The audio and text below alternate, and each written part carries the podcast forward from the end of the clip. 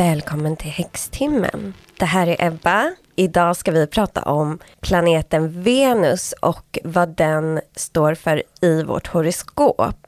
Det är ju faktiskt vårt kärleksliv, så det är väldigt spännande. Jag har med mig i studion min kompis Ninni Lundblad som kommer gå igenom zodiaken med oss och alla Venustecken. Hej Ninni! Hej! Vi ska berätta vem du är och du, har ju, du är ju en andlig sökare får man säga. Ja, alltså en, um, vad ska man säga, en inre sökare generellt och andligheten har väl blivit ett komplement till det. Och vi möttes ju faktiskt genom tarotläsningar ja. och gemensamma vänner kan man ju mm. säga. Men genom att du har gått på tarotläsningar hos mig och så har vi lärt känna varandra genom det.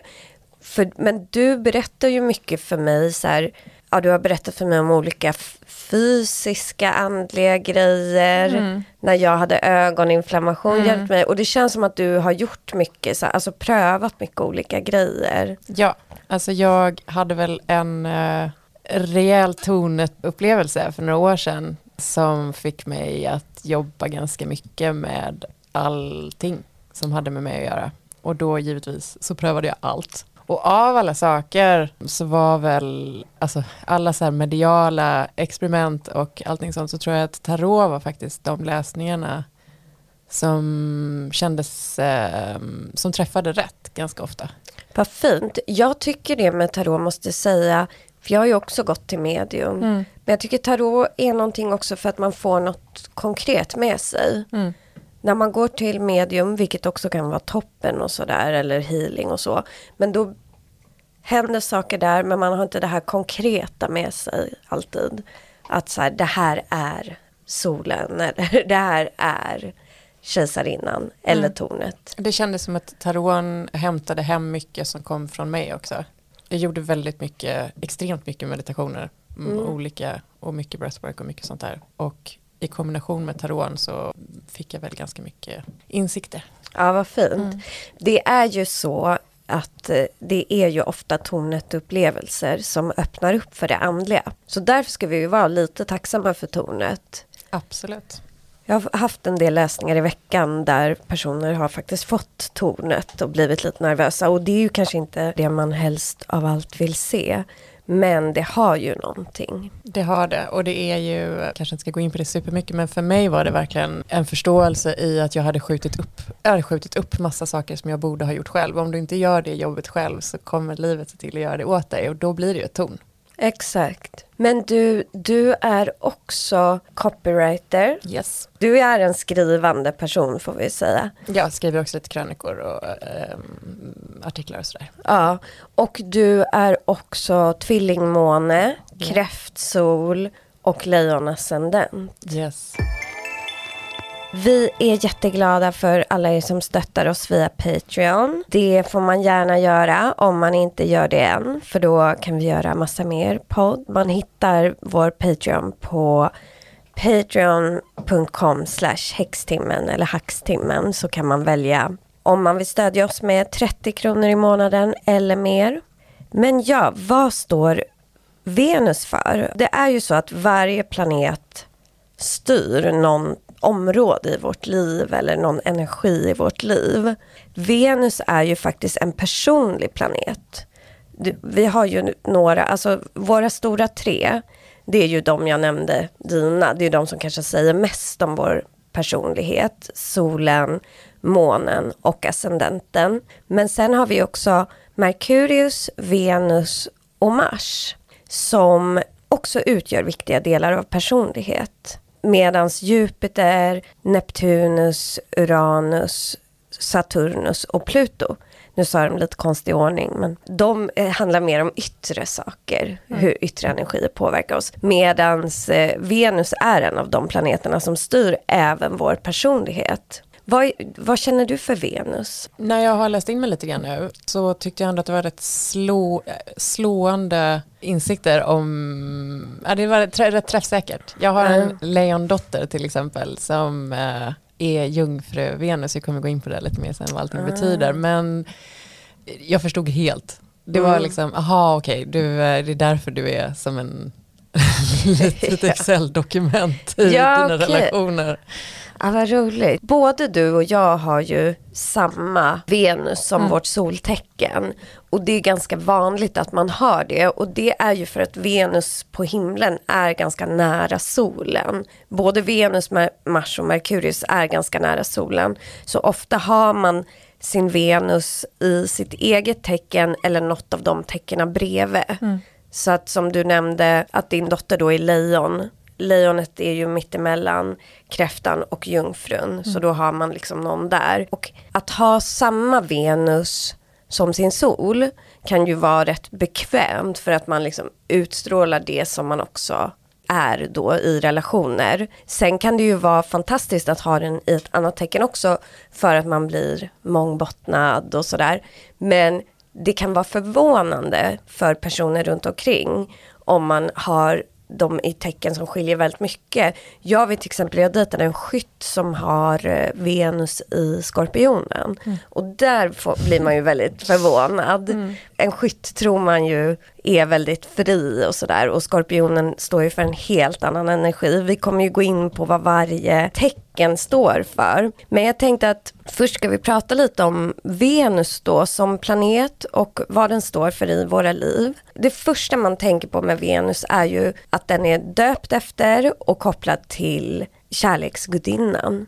Kärleksgudinnan har ju olika namn i olika kulturer eller vad man säger. Venus är ju den romerska och Afrodite Afrodite är den grekiska. grekiska ja. ja. Och Afrodite känner ju folk igen, hon som kommer upp ur havet. Det är den här Botticelli-tavlan mm. när hon föds ur vågornas skum. Men sen en sak som är lite kul är att den här kärleksgudinnan är så himla arketypisk. Mm.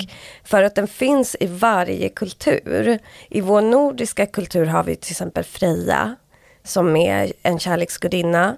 De är lite olika men också väldigt lika. En sak som jag har börjat tänka på och lärt mig på senaste, det är hur mycket man kan lära sig om planeterna bara genom att titta på himlen. Titta hur de ser ut. För det är ju så de allra tidigaste astrologerna för typ tusen år sedan, de tittade ju bara på himlen och så hittade de på saker om... Mm, det är så coolt. Ja, eller hur?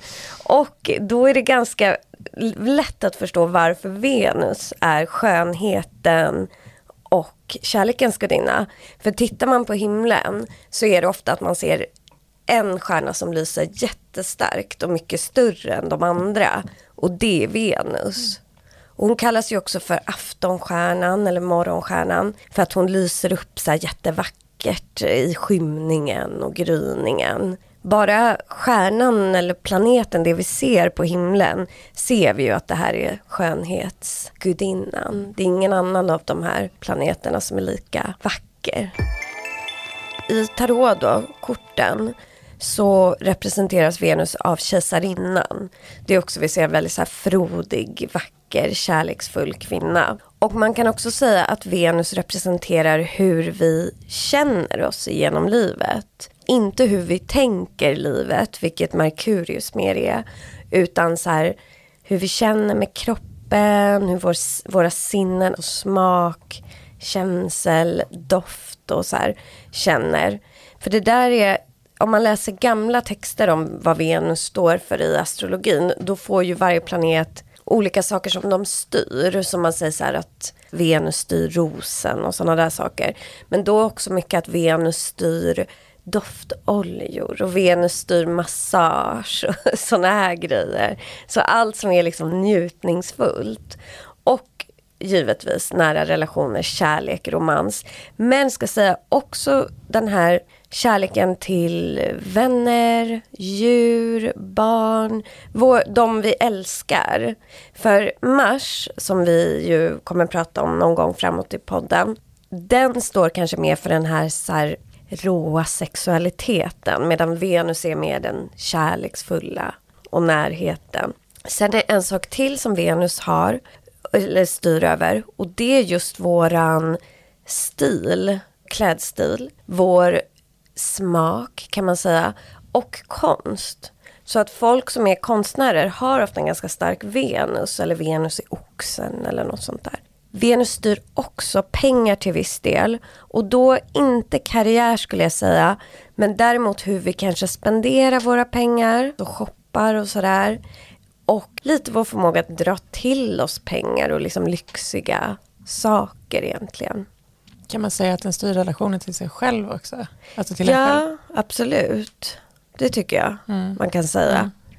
Jag läste att eh, en astrolog som heter Alisa Kelly brukar kalla Venus för zodiakens Marie Antoinette. Vad menar hon med det? att Venus liksom helst vill ligga på typ en divan ja. och så äta vindruvor och dricka champagne och ha massa härliga människor runt sig. Lite så, det är liksom lyxen. När man föds, då står ju varje planet i ett tecken. Det är det som utgör ens horoskop eller födelsehoroskop. Det tecken som Venus står i exakt när vi föds, det visar alltså hur vi älskar och även hur vi njuter av livet. Och jag ska säga att alla kan kolla upp det här enkelt. Man går in på till exempel, det finns flera sajter, men det finns en sajt som är ganska enkel som heter caféastrology.com och där klickar man på någonting som heter birth chart och så skriver man i sina uppgifter, alltså när man är född, vilket datum, vilket år. Om man vet skriver man i vilken tid, alltså klockslag. Vet man inte det så kan man ändå få reda på sin Venus, för den flyttar sig inte lika ofta som ascendenten och månen till exempel. Så det är ganska lätt att ta reda på. Och då får man upp då en lista med planeter där man kan se att ja, min Venus är i skytten eller vad det kan vara. Och då som vi sa så är det ganska ofta att man har samma venustecken som sin sol. Men det kan skilja sig. Vi har ju då, jag är ju vattuman i solen och jag har även min Venus i vattuman. Och du Ninni är ju kräfta i solen mm. och har även Venus i kräftan. Tyvärr. Vi kommer nämligen gå in nu på vad varje, vad, hur det här spelar ut sig, varje tecken. Men, och då måste man ju också tänka på, även om det här kan kännas väldigt tydligt och så, så beror det ju också en hel del på vad man har för andra planeter såklart, hur månen ser ut eller sådär. Men jag ska säga till dig Ninni, för jag kikade lite på din Venus i ditt eh, födelsehoroskop. Venus är ju då ett tecken, men den är ju även i ett hus och den gör även vissa aspekter. Och två saker som man såg snabbt när jag kollade på din Venus. den är ju kräftan då. Den är också i det tolfte hus. Huset för det undermedvetna, för det karmiska. Mm. Och sen så är den faktiskt i konjunktion med solen. Det betyder att solen och Venus är jättenära varandra i ditt horoskop. Solen är ju din identitet. Mm. Då kan man se det som att din identitet är väldigt nära sammanlänkad med Venus. Man kan säga att din identitet får en spark eller en influens av Venus. Mm. Och då tänker man på de här sakerna som vi har pratat om nu. Alltså Venus är lite kreativitet, konst, lyx och flärd och relationer. Venus är också charm och karisma. Så att du får en extra boost av liksom karisma och charm med Venus i konjunktion till solen. Sen kan man också se då att du har en stark fallenhet antagligen för kreativitet. Vi pratar ju om att du är en skrivande person. Mm. Det är ju en form av kreativitet. Men också för relationer, att relationer på något vis utgör en del av din identitet. Ja, det stämmer. Sen tolfte huset. En sak som kan hända där, det är att du har en hel del karmiskt kopplat till kärleksrelationer och nära relationer med familj och sådär. Ja. Mm. det ger dig också en extra så kreativ talang och en lite andlig syn på kärlek. Alltså det är som att du vill genom kärleksrelationen nå någon så här higher level. Du har någon spirituell syn på kärlek. Ja, tyvärr också. Men det, om jag får det där att funka någon gång ja. så blir det säkert toppen. Jag har ju Venus i Aquarius. Men jag har också Venus på min descendent. eller på min descendant, alltså där solen går ner. Mm. Och det är också en sån där aspekt som blir ganska kraftfull. Det innebär liksom att min Venus är precis mitt emot min ascendent. Och det ger också att man liksom utstrålar en del Venus. Alltså det ger man ser Venus i mig kan man säga, mer än hos vissa. Du är ju lite lik de här Venus-kvinnorna som man brukar se på gamla bilder. Ja men kanske, ja. Men vi ska ju prata om, du ska berätta för mig nu om mm. min, vi börjar med Aquarius, vi kommer börja med Vattumannen som nästan alltid får vara sist annars ihop med fisken. Så du ska berätta Ninni, och du har gjort research. Det har jag. Och du ska berätta om Vattumannen och sen ska jag berätta om fisken. Mm. Och Vattumannen är ju min olyckliga kärlek i livet. Jag har äh. bästa kompisar, mamma, gamla ex. Jag har många vattumän i livet så det var lite, um, du är en av mina bästa vattumän. Ja, det är skönt.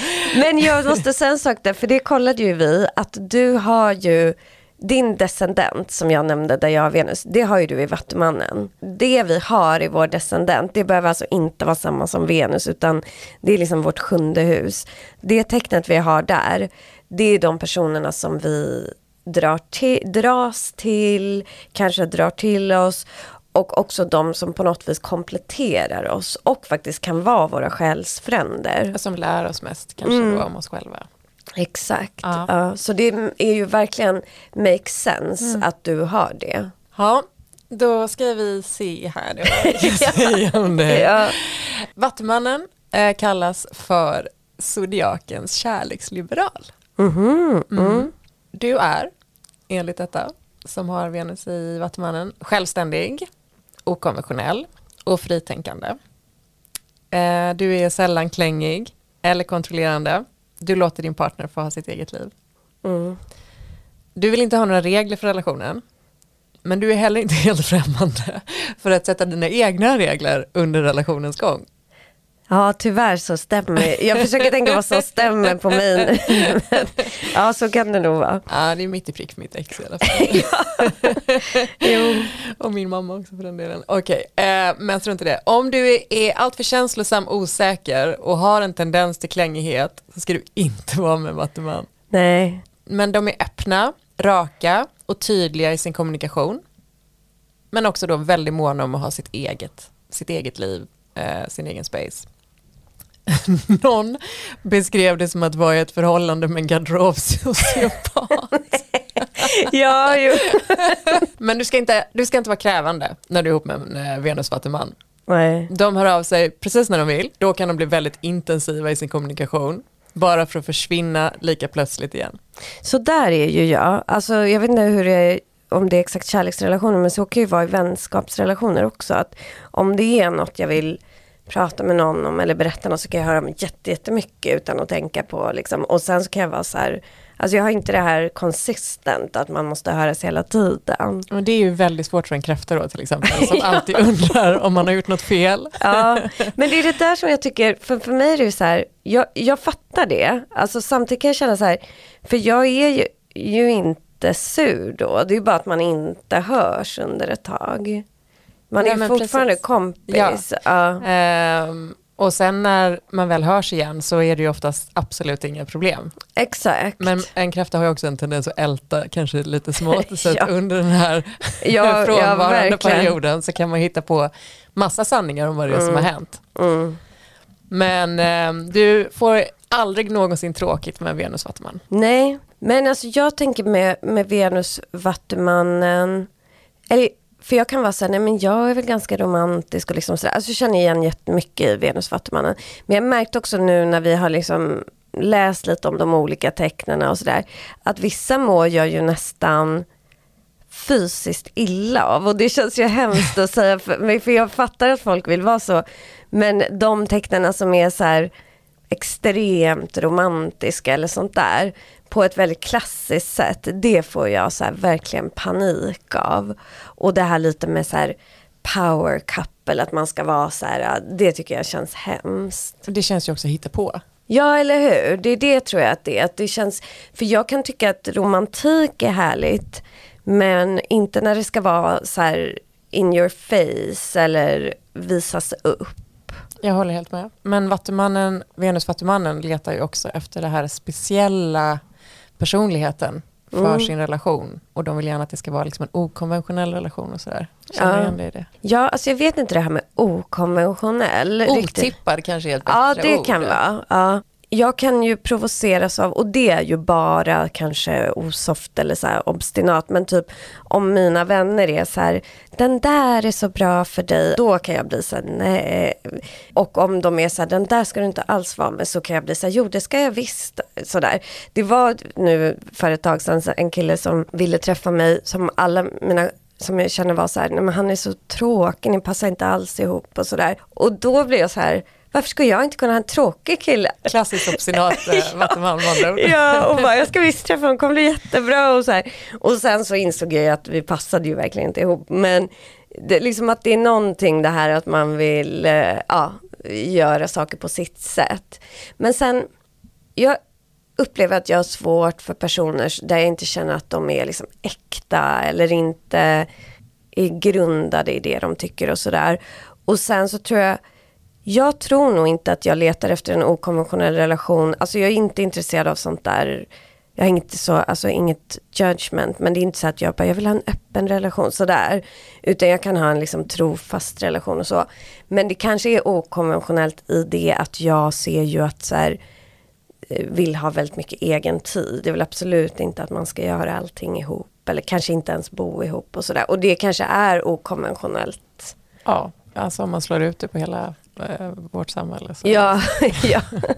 Men sen är det ju det också som jag tror lite typiskt Vattumannen är att jag är ju hellre utan en relation än att bara så här vara med någon. För vissa tecken upplever jag helst bara vill ha kärlek oavsett lite vem det är typ. Mm. Men jag känner ju, min upplevelse av Vattumannen generellt och kanske i synnerhet av Venus-Vattumannen i relationer är att frihet är så otroligt viktigt. Mm. Och min tolkning av det är väl att ibland blir friheten så viktig så att du förlorar möjligheten till närhet för att du är så rädd för att känna dig låst.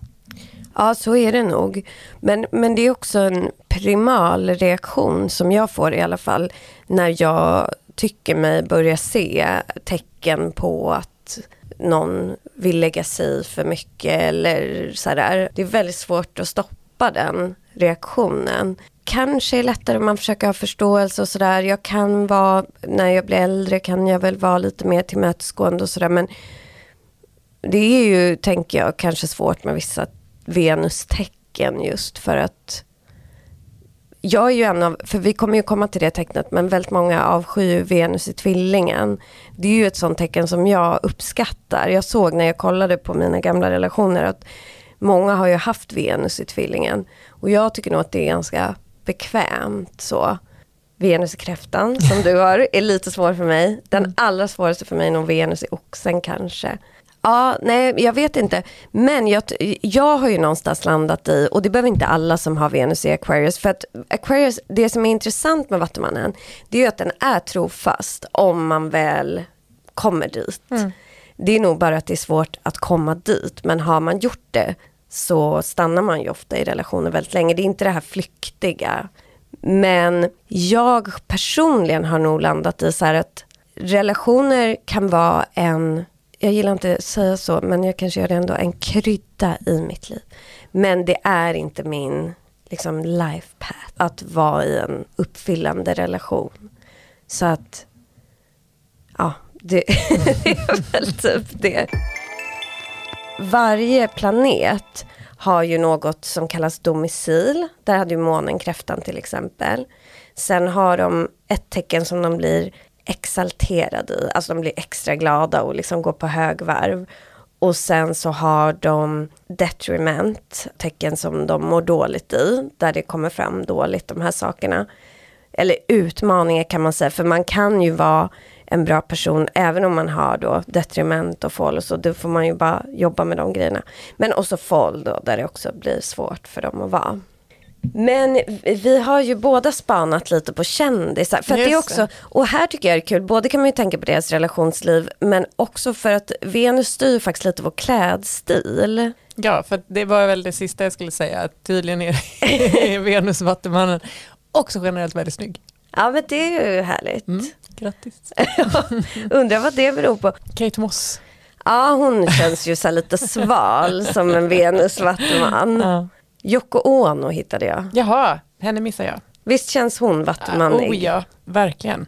Också i relationer. Jag tycker hon och eh, John Lennons relation känns ju så här exakt Mm. Venus. Man, eller vattuman, man kan också se i hennes konst tycker jag så himla mycket vattuman. För det är ju också i vår konst som Venustecknet syns också. Jared Leto. Ja, honom tittade jag också och där ser man ju, jag tog två, skrev upp två killar som jag tyckte väldigt talande då stilmässigt. Det är ju Jared Leto och Harry Styles. Mm.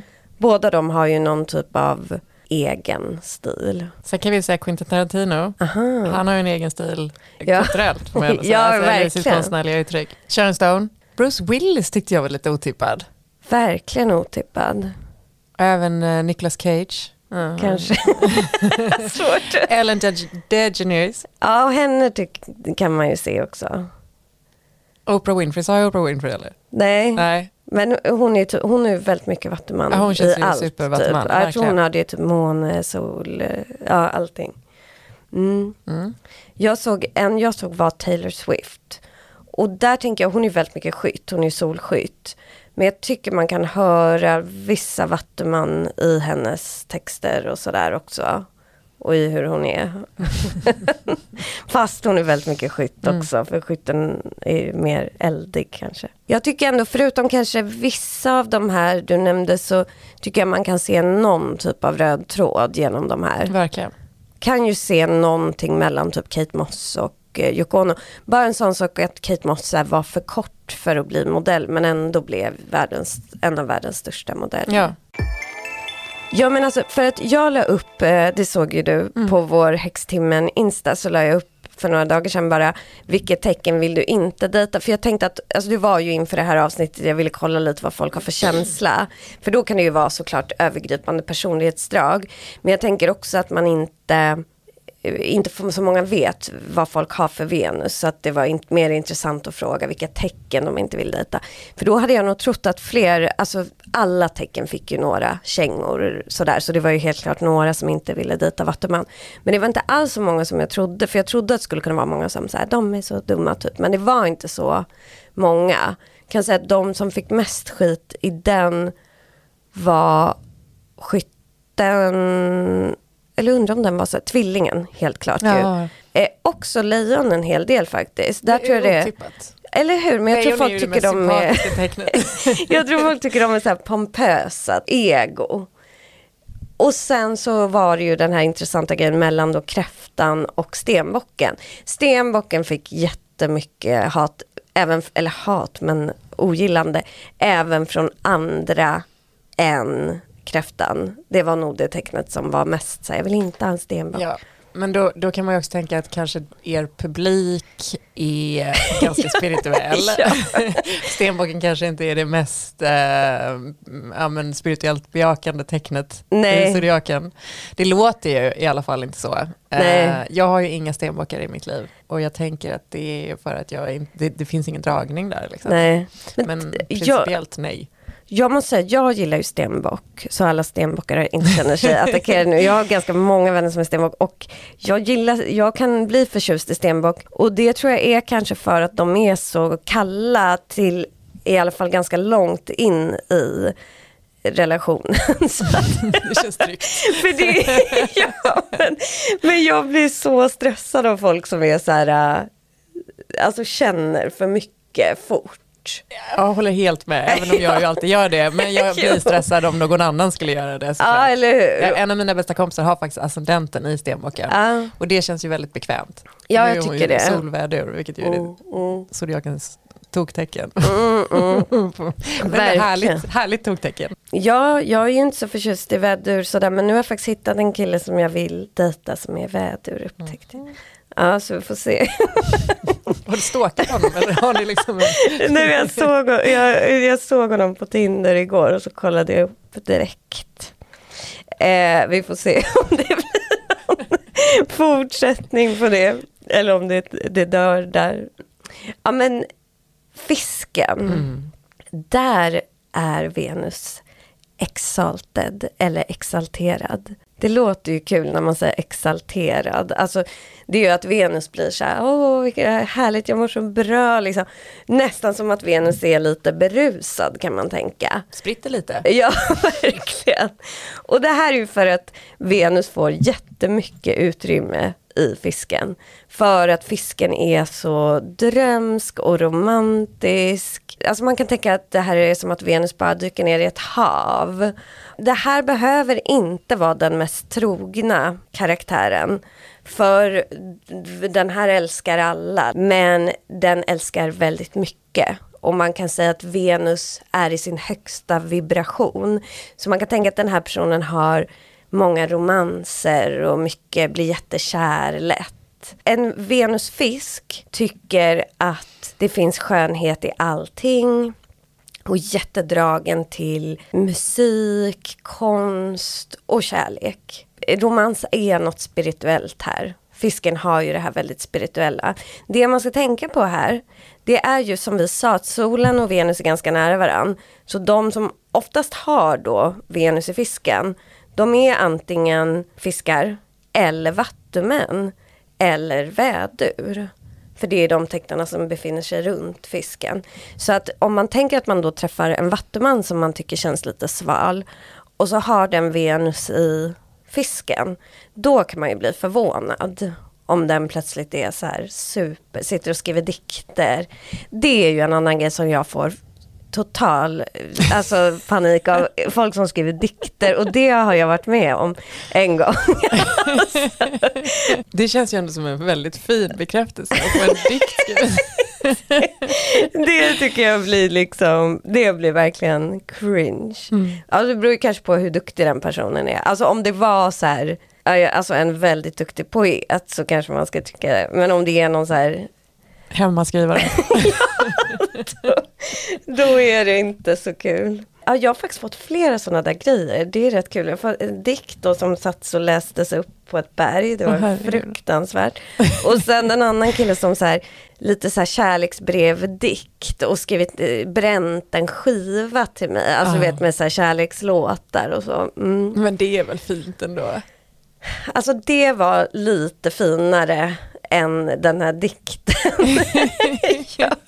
ja men också är det jobbigt att när man skriver en dikt så vill man ju också, och läser upp den, då vill man ju också ha bekräftelse. Alltså vill man ju säga, oj vad duktig ja. du är på Gensvaret, det, det blir uh, krav på gensvaret. Mm, mm. Annars är ju blandbandens tid, uh, att den är förbi är väldigt sorgligt. Så nu brukar ja. man oftast bara få en låt skickad till sig. att gå in i en romans med en fisk, Venus kan ju vara som att bara gå in i en drömsk resa. Man bara älskar och alltid är så här sensuellt och sådär. Är det fiskens upprättelse här i häxtimmen? ja men vi kommer också till det som är jobbigt. Såklart. Och det är ju att den här är såklart överkänslig. Och det är ju jättejobbigt för en själv och för partnern att eh, bli kränkt av minsta lilla. Och här kan man också tänka sig då man bara, oh, jag älskar det och så här, och den här personen inte klarar att riktigt ge tillbaka det. Då blir det väldigt liksom sårade. Nej, det låter inte som du ska vara med en fisk. Men, och sen också har ju den här fisken det här att den offrar sig. Och det kan man ju tycka låter fint, att Nej. man offrar sig för andra. Nej men eller hur? För då är det typ så här, ah, men jag slutar jobba så kan du jobba. Men sen kan man ju tänka sig då att det här går och så här, kommer du ihåg vad jag gjorde för dig? Och det gnager och ligger kvar. Det finns ju ett manipulativt medberoende i offerrollen. Den ger för mycket för sin partner. Så där om man ska ge något tips till så här Venusfiskar så är det ju faktiskt att eh, hålla, försöka hålla igen lite ge sig själv också. Titta inåt. Exakt. Men sen kan man ju också tänka sig att de här är sådana som är så här, älskar typ en fjäril och ja men är väldigt sådär spiritual. Hittade några kändisar. Justin Bieber tycker jag är jättetydligt. Mm. Han är ju också solfisk. Mm. Men man hör ju hans låtar. Ja men det är inte bara så här lite kärlek. Det han har väl även skrivit låtar. Vem var det han skrev en låt in nu då? Hailey. Ja exakt. Mm. Ja det är väldigt mycket fisk, Venus där. Céline Dion. Såklart. Det är ju liksom Queen of power ballader. Heath Ledger, Kurt Cobain, Drew Barrymore. Mhm. Om man, Drew Barrymore lever ju Mm. lyckligtvis fortfarande, men om man, om man tänker väldigt känslig person. Mm. De har ju också, Drew Barrymore är ju fisk även i eh, solen. Men, eh, men det är ju en känslighet och då kan man tänka, man kan ju tänka sig att den här personen, om man tänker att Venus visar vad vi gillar och vad vi, hur vi njuter, kan man ju tänka sig lite så här transcendala droger här. Eller, Ja. alltså för fisken kallas ju också lite för så här zodiakens alkoholist. Alltså de har problem med beroende. Beroendeproblematiken känns ju stark här. Men sen en till sån här romantisk person är ju Ed Sheeran. Mm. Och han är ju vattuman. Och då har jag hört vissa säga, han är inte så mycket vattuman. Men det beror nog på den här Venus. För det är ju det man ser av honom, hans kärlekslåtar. Och de kommer ju garanterat ur den här. Venus-fisken. Sen en till som man kan då vara lite mer så här, ja coolt. Det är ju Michelle Obama. Jaha. Ja, Ja. hon känns ju väldigt... Vad är hon i sol?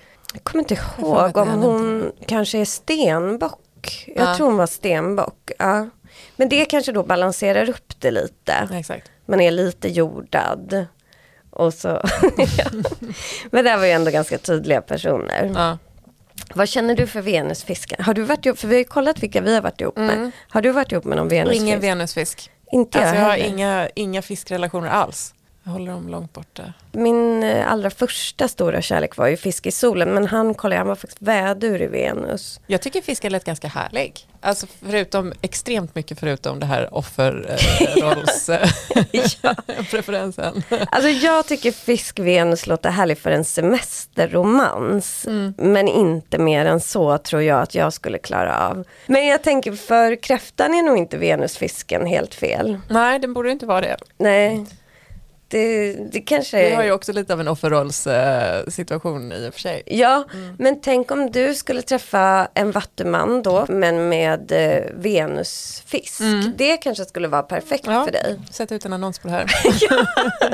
Men du kan skriva på så här dejting, sökes.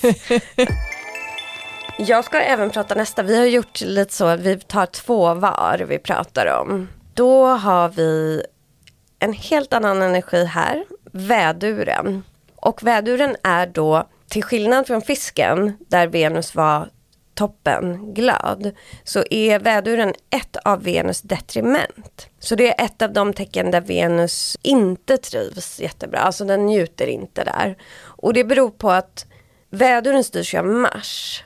Och man kan säga att Mars och Venus är liksom varandras motsatser. Sen kompletterar ju de varandra. Alltså Venus och Mars kan ju utgöra symbolen för ett kärlekspar. Faktiskt just nu, för alla som ska dejta och så, så sker en konjunktion mellan Mars och Venus. Det skapar mycket romantisk energi, så det är en jättebra tid att dejta nu. Det kanske är dags nu då. Ja, nu är det dags. Men All- Venusväduren kanske har fullt upp med att ha en relation med sig själv. Ja, ja, de kanske borde ha det, men det har de inte, utan de är jättedrivna av impulsivitet, av att jaga, får in krigarenergin, att jaga folk som inte vill ha dem. De blir kära på en sekund, alltså de ser någon och så blir de jättekära. Och då ska de ha den personen, men sen när de får den personen så är de inte lika intresserade längre. Impulsiva, de har ofta också ett ganska stor, så här starkt personligt intresse i relationen, alltså de är lite ego. Och de visar känslor fort, men känslorna är flyktiga. De gillar att flirta, gillar själva jakten, gillar uppmärksamhet. De, de blir som sagt kära fort, men det kan också ta slut fort. Sen är det inte alltid så, utan en krigare är ju något lojalt, så att de kan vara lojala om de väl bestämmer sig för en relation. Men ofta kan man nog bli lite lurad av en Ja, eh, en av mina bästa kompisar, jag kollade det igår, var hemma hos henne och hon Mm. är oxe i sol, men eh, vädur i Venus, vilket hon är så supermycket oxe, men kanske lite vädur i, alltså väldigt impulsiv. På gott och ont får man väl ändå säga. Och Mm. hennes man är vädur i sol och tvilling i Venus. De är faktiskt, ja men något av mina målbildspar. Aha, De har ah. det superbra, tycker jag. Men jag blir väldigt Ja. förvånad över att, för vädur, måste, Venus vädur låter inte ashärlig. Nej, den gör ju inte det, men den kan ju vara det. Alltså min bror är vattuman med Venusvädur. Herregud. Ja. men, men grejen är att han är ju väldigt lojal. Det som sticker ut med honom är ju att han ger sig in i relationer så himla snabbt. Och så har det ju varit hela hans liv. Så jag tror att det är det som styr det. Mm. Att han liksom bara, vi kör, okej. Men, Nej, han, jag vill vara själv. Vi kör. Ja. Nej, jag vill vara själv. men, men det med honom är att han inte är han är ju verkligen ingen otrogen typ eller sådär. Så det tror jag kanske inte att Venusväduren är. Det är nog mer när den är singel som det kan vara problem. Sen är sexuellt väldigt viktigt för dem. Just för Mars är ju så himla sexdriven. Så här blir det liksom kanske, om man tänker att vissa tecken har väldigt svårt att ha sexuella relationer utan känslor, så blir det lite tvärtom med det här tecknet. Men jag tror att de kanske vill ha mycket uppmärksamhet, vill flirta och det kan ju vara irriterande tycker vissa. Vissa tycker att det är jättekul. Det som kan vara positivt det är väl kanske då att de jagar det de vill ha. De kändisarna jag kollade, alltså Marilyn Monroe. Det, man tänker ju henne lite så här, "Åh, så härlig. Men hon var ju rätt problematisk verkar det ju ha varit i relationer och lite det här med, alltså sen var ju säkert de helt vidriga mot henne, de här Kennedy-bröderna och så, men att hon liksom, ja man fattar, det var mycket olika män och mycket, ja Det känns som att kasta sig in i saker. Verkligen, och att det dessutom, man ska ju tänka med när något är i detriment, då blir det ett proma, alltså då kan, kan det bli, det måste inte, man får ju styra sitt liv, men det kan bli ett problematiskt område i vårt liv. Och med Marilyn Monroe, i alla fall vad jag tror, så var det ju faktiskt det som ledde till hennes död. Jag tror ju att de mördade henne, alltså Kennedy. Gubbarna. Lady Gaga har detta, jag vet faktiskt inte så mycket om hennes privatliv. Hon du? känns ju inte superlycklig. Nej, eller hur? Hon känns mörk på något Ja. sätt. Ja. Nej, men en sak till med henne som ju kanske blev, för det är ju också stilen som vi pratade om. Eh, hennes stil har ju verkligen stuckit ut på olika sätt. Väduren är ju hela tiden modig Mm. och det ser man ju i henne då. Sen Elizabeth Taylor. Ja, ja, det är många bra namn här. En till som jag tycker känns lite tydlig då, Bob Marley. Mm. Han var ju också väldigt flirt som jag har fattat det. Alltså jag tar tillbaka det, jag tycker Venus vädur. Just de här var ju, eh, jag hade varit ihop med allihop tror jag. Ja, ja visst. Men ja, det hade man ju. Frågan är ju vad man hade, alltså, Hur jo. bra man hade mått. alltså. Nej men jag tror att de kan vara rätt softa, men de kan nog ha lite svårt själva i kärlek. Det som man ska säga också till dem är att hur de attraherar andra, det är genom att visa att de är väldigt så här, självsäkra, de vill visa upp den bilden av sig själva. Och de är ju också då modiga och då tänker man ju då det är konst och stilmässigt är de ju också modiga, vilket man ju ser i de här. Men om man då har ascendenten i något helt annat tecken, säg att ascendenten i, i jungfrun, för då är det den personen, någon gång så sa du att ascendenten är den personen som man är när man går på fest. Det Ja. tyckte jag var en väldigt bra förklaring. Ja. Står de två i motsättning då? Nej men då tänker jag att när du väl börjar flirta på festen, Då då kommer liksom Venus in. Men sen kan du ju där, jag tror, det är också, Venus visar vi inte upp lika mycket så jag kan tänka att ascendenten döljer även Venus-tecknet. Jag tror till exempel med mig själv då som har lejon i ascendenten, så kanske när jag går på en första dejt, då kanske mer det man ser. Sen när man börjar liksom lära känna mig lite mer känslomässigt så upptäcker man då Vattumannen. Så att det, ascendenten blir ju som en slags, Sköld. ja lite sköld kan det ju vara. Mm. Är det jag nu? Nu är det du med oxen. Ja. och eh, oxen tyckte jag eh, var en ganska mysig placering för Venus när jag läste på om den. Hen är något mer av en kärleksmagnet än någon som uppvaktar, vill bli uppvaktad. Men en person som har Venus i oxen behöver väldigt mycket trygghet, säkerhet i sin relation. Hen är ganska eftertänksam. Det är viktigt att de får känna sig avslappnade och vara bekväma. Jag har en kollega som är Venus också och det känns som att det viktigaste för honom i en relation är att de kan inte prutta ihop och sådana saker. det är väldigt typiskt. Men det tar rätt lång tid för dem att släppa in dem på livet. De är mm. ganska eftertänksamma och försiktiga i sina relationer. Motsatsen till Venus väduren då kan man ju säga. Ja, precis. De är inte heller så himla snabba med att committa i en relation just därför då. För att de måste liksom tänka igenom, är det här rätt? Känns det här bra? Eh, mm. Kommer det här hålla? För att när de väl har committat så är de jätte, committat, vad säger vi på svenska för committa? När de har hängett sig till en relation låter ju fel, för det låter så passionerat. Men vad är man säger? Jag kommer inte på. Det finns ju något ord för så här, ska vi... Förlovning. ja, när de har förlovat sig. Det är då när de, de börjar. etablerade i sin ah, relation. Ah. Ja. Men eh, under datingfasen kan det vara väldigt, väldigt frustrerande att dejta en Venus också för att de är så sjukt långsamma. Man, om man letar efter så snabb bekräftelse och ivrig passion, go elsewhere.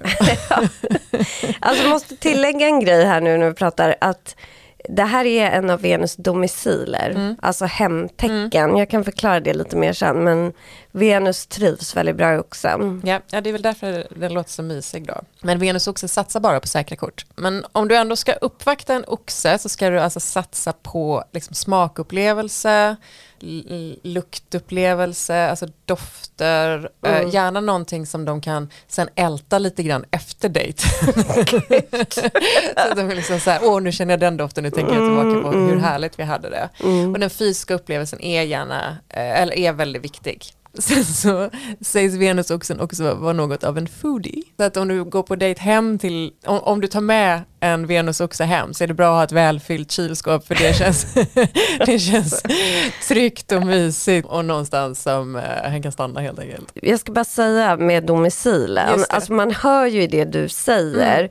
För att du berättar ju så att oh, de vill ha smak, de vill ha känsla. Det är ju det Venus gillar. Dofter, smaker. Och Venus trivs jättebra här. Det som kan vara att Venus får för, alltså blir just för indulgent. När vi pratar om Marie Antoinette, att de bara vill ligga på en soffa och äta mat. Exakt, typ. de vill bara stanna hemma och ha det gött. Exakt, ja. så att det kan bli för, det är också därför det kan bli kanske långsamt, för att de inte har den här drivet mm. utan de liksom bara tar det lugnt och men mycket sensuellt så. Så när de är med sin partner så vill de mest bara eh, hemma? Ja, typ uh. vara där. Och det är väldigt också en sak till med Venus oxen är att de har ett drag som oxen har i vilket tecken den befinner, eller vilken planet den är i, som är possessive. De blir väldigt, det ska vara vi två och oxen har också en förmåga att börja se andra människor som sina ägodelar. Att så här, det här tillhör mig. Ja, jag, jag, jag ska erkänna att jag censurerade det här lite grann, för det lät så ja. jäkla hemskt, men lite kontrollerande.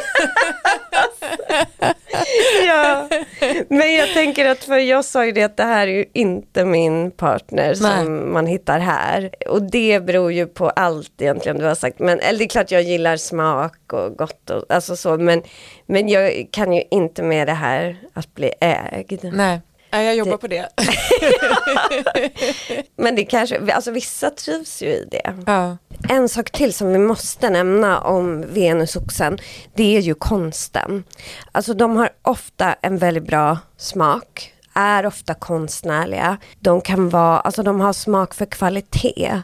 Så de är väldigt, ofta, man, deras kläder, ofta dyra märken, alltså välskräddade kläder bra känsla för liksom stil och konst. För det, det är ju en av Venus specialiteter. Och här i dess domicil så kommer det verkligen fram.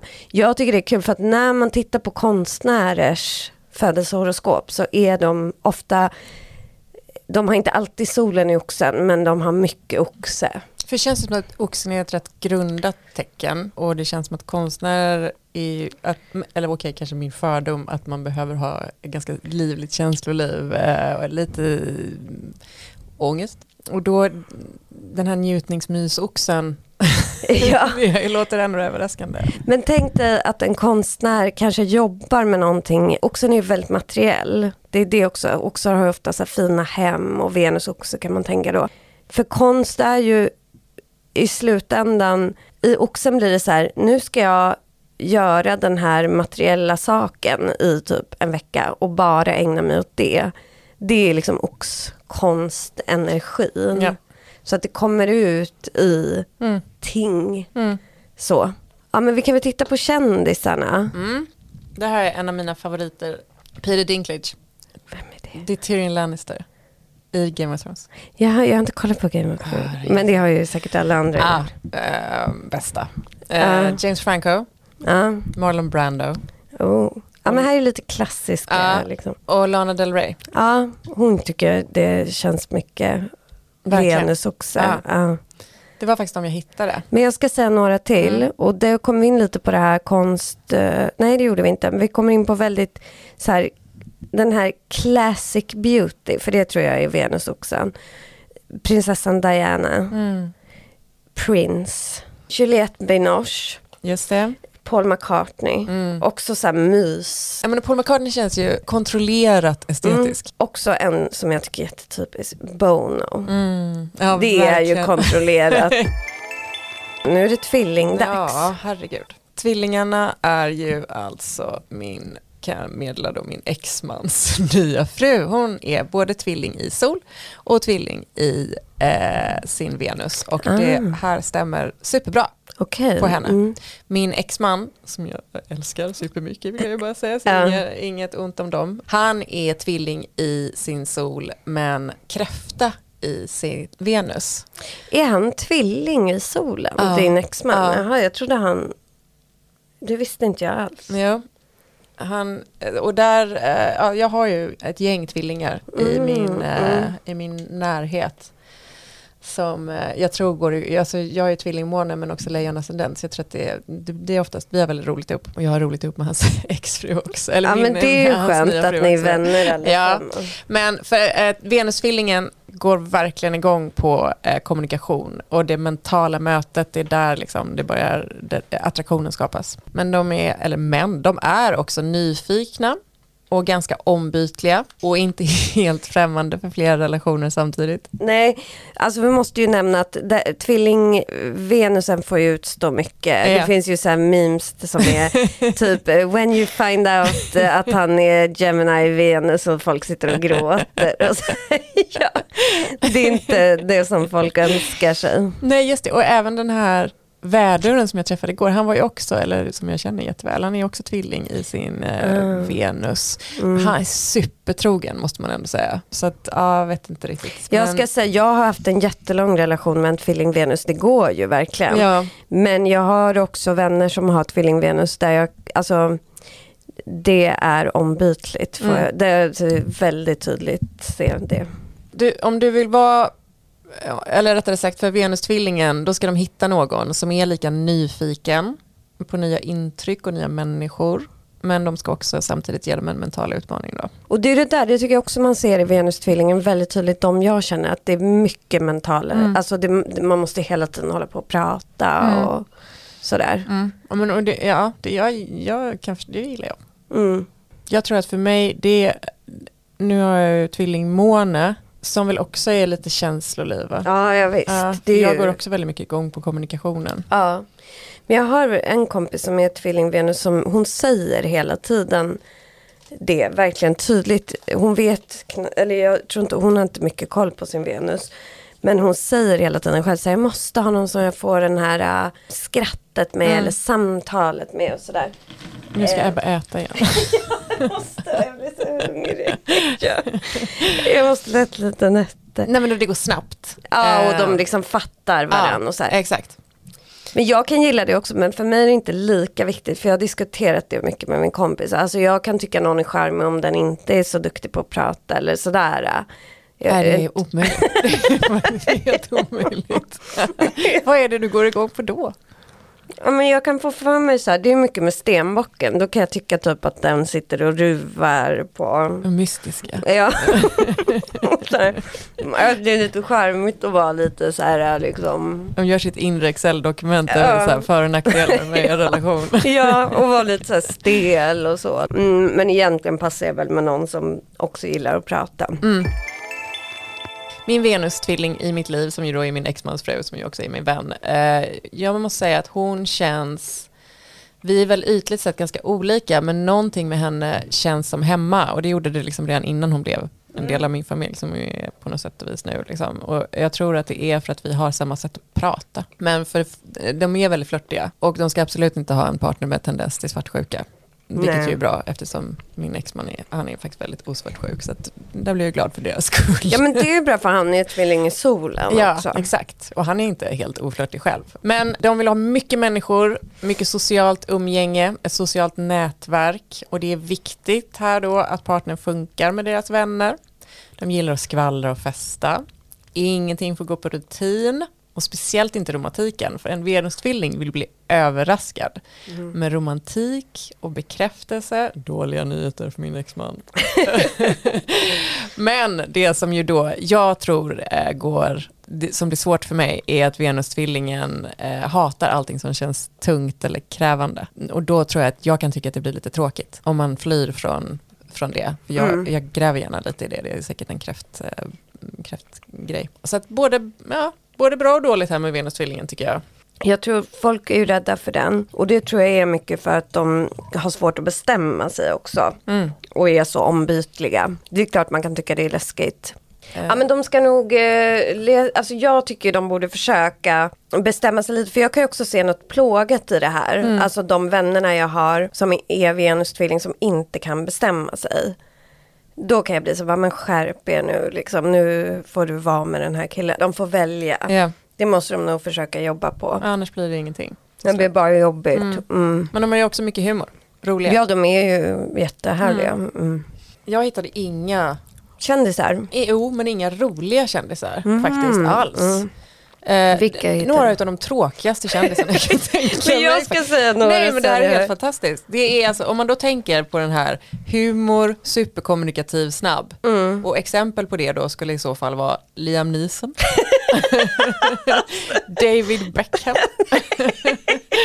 och Jennifer Lopez mm. gillar henne jättemycket men hon känns ju inte superrolig eller? Nej men hon känns ju väldigt ombytlig i relationer och gift sig typ 15 ja, gånger. Absolut men mm. också ganska dedikerad får man säga eh, just precis då. Väldigt kort ja. tag. Ja. och sen John F Kennedy då? Ja men jag ska säga några till. Mm. Ja, John F Kennedy var ju också mm. en flört. Mm. För de är ju, de, som du sa, de älskar ju att flirta och träffa olika. Elon Musk. Mm. Det, det, vet man ju för sig inte, men han känns ju inte heller som att han har superlånga relationer. Tyvärr är det ju det som Han känns ju inte så bubblig i sin personlighet. Nej, men Venustvillingen kanske ska acceptera också att det kanske inte är en relation som är deras väg i livet. Nej. De kanske ska vara polygamer. Eller ha flera relationer som Jennifer Lopez. Alltså gifta sig massa gånger. Cher. Ja. Kylie Minogue. Bob Dylan. Hur går det till med honom? jag vet inte hans relationer. Men det jag kan säga är hans kärleksmusik. Får man jämföra då Justin Bieber kärlekslåtar, du är liksom så här spiritual love, eh, hela mitt liv förändras, Venusfisken. Bob Dylan är ju liksom mycket tänkande mm. i hans kärleksballader. Ja, nu kommer jag inte på, men det är verkligen verbalt. Mm. Ett resonerande kring kärlek. Ja, mm. och typ ett resonerande kring den personen han är kär i och så i låtarna. Ja, mm. vad är vi då? Oh, kräftan. Då kommer vi till kräftan, din Venus Ninni. Mm. Här har vi den omhändertagande, omtänksamma personen som vill bygga kärlek liksom genom förtroende och behöver trygghet och säkerhet. Och här kan man tänka på kräftan som symbol. Kräftan är skyddad av ett hårt skal där den döljer ett mjukt inre. Och lite så funkar det i kärleksrelationer också. Att kräftan kan sätta upp ett hårt skydd. Men när man kommer in där inne så är det jättekärleksfullt. De är väldigt känsliga, vill ta hand om folk, men det är också, de vill också bli omhändertagna. Så det är liksom both ways. För vissa säger att ja, kräftan är som mammig och som en mamma, men de har också lite ett krav på att bli omhändertagna tillbaks oftast. Kräftan är, jag tror man skulle säga ett av de mer så här, ja, men kärleksfullare. Om man vill bli liksom omhändertagen, mycket känslor. Det kan vara ganska sentimentalt, alltså sådär. kom ihåg när vi träffas första gången och de funderar och liksom så. Och eh, den kärlekspartnern som så här kommer ihåg eh, årsdagar och födelsedagar och sådär. Det som kan vara då är ju lite att de kan hamna med personer som utnyttjar det här. De bara är slashasar och vill bli omhändertagna. Så de får ju försöka hitta någon som är omhändertagande tillbaka. Och det kanske är bra som du sa, alltså att du har varit gift med en som är venuskräfta också. Vi var nog väldigt omhändertagande om varandra på ett, um, på ett sätt. Mm. Och är fortfarande tror jag. Mer, ja. mer nu. ja, ja. Men för att också med kräftan så är det mycket det här man vill bygga som ett hem kring relationen. Och jag tänker på dig där du har mycket djur. Mm. Du har två katter och hund. Yeah. Två barn. Alltså man vill gärna bygga det här runt sig. Att det är mm. djur i relationen och vänner i relationen. Det ska liksom vara som en... Vänner ska vara familj. Men sen också har kräftan, venuskräftan, ofta väldigt svårt att ta sig igenom separationer. Just för att ni är lite sentimentala och väldigt känsliga och kanske när ni väl släpper in någon. För jag skulle säga, alltså Venuskräftan kanske kan bli kär väldigt fort och sådana här saker. Men det är ju samtidigt en person som försöker känna att den här kan jag lita på innan man släpper loss alla känslor. Och då kanske man också blir väldigt sårad om man blir lämnad för att man just är lite försiktig vem man öppnar upp sig för. Mm.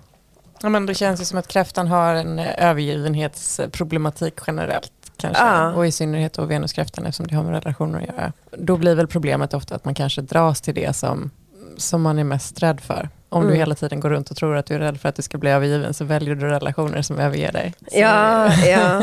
ja, just det. Därav min olyckliga kärlek i Vattumannen antar jag. Mm, mm. Min mamma var ju som sagt Vattuman, eller är Gud, mm. E. ja, hon är, hon är med oss. Ja. Men kan du känna, för att jag tänker så här, omhändertagande, mm. men också lite needy. Ja, alltså jag känner ju igen omhändertagande tror jag. Jag har alltid haft svårt att identifiera mig som den här moderliga det är nog för att när jag som liten så är ju kräftan, alltså tonåring, när man växer upp så vill man ju aldrig vara kräfta. Mm. Så att när jag fick reda på att jag var lejon i ascendent var det ju... Ja. Men för det låter ju supertrist att vara moderlig och bara vilja vara i hemmet och sådär. Men just när det gäller relationer så är jag nog ganska omhändertagande har lite svårt för att bli omhändertagen, så där har jag väl mm. lite läxa att göra tror jag. Ibland så är det inte riktigt i synk med, med Nej, men och det är ju det du ska då öva på, att låta dig själv bli omhändertagen. Mm. Så att det inte bara blir one way relation. Exakt. Alltså kräftan generellt och ännu mer venuskräftan kan man väl vara lite manipulerande. Ja. Eftersom du hela tiden försöker att eh, tillgodose den andra personens behov också då mm. för att få kärlek. Ja, nej, jag hade inte rekommenderat en relation med inte. mig. jo men med dig. Men med en venuskräfta, det låter ju lite körigt tycker jag. Ja, alltså jag vet inte. Jag har faktiskt Också män som dras till att bli omhändertagna. Det ja, nej, det är ju... inte bra. Nej. Men för jag hade en relation med en venuskräfta och där var ju väldigt mycket så här modersproblematik. Mm. Ja men jag kan nog känna för att, jag, men jag är inte enbart negativ mot det där. Men det är intressant du säger det där manipulerande. För att en sak jag uppskattade med den venuskräftan. Jag kunde nämna någon gång så här, men jag gillar geléhallon sådär. Och då så typ nästa gång vi såg så hade personen köpt mm. det. Det är ju lite som en mamma. Typ mm. så var min mamma när jag min mamma växte upp. Trots till trots, det är fint. Ja det är jättefint. Och det blev jag väldigt så här berörd av med den här personen. Att, eh, han hela tiden så här, kom ihåg vad jag gillade och fixa sådana saker och så. Men absolut manipulation och absolut ett skydd kring sina känslor som för mig blir ganska svårt just när det kommer till kräftan. För att, och jag sa ju det, jag är inte superkänslosam. Men det man märker tycker jag med en kräftor överlag och venuskräftor det är att det är jättemycket känslor därunder men de vägrar kommunicera eller liksom komma till kärnan och så.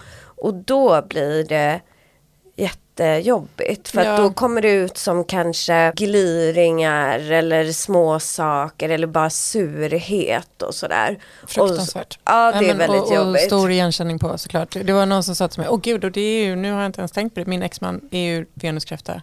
Han känner ingen som lyssnar på den där podden. Så att, lyckligtvis, Ja, för han hade ja. hatat att jag just lämnade honom så här. Men vi var ju något av experter på silent treatment eh, Ja.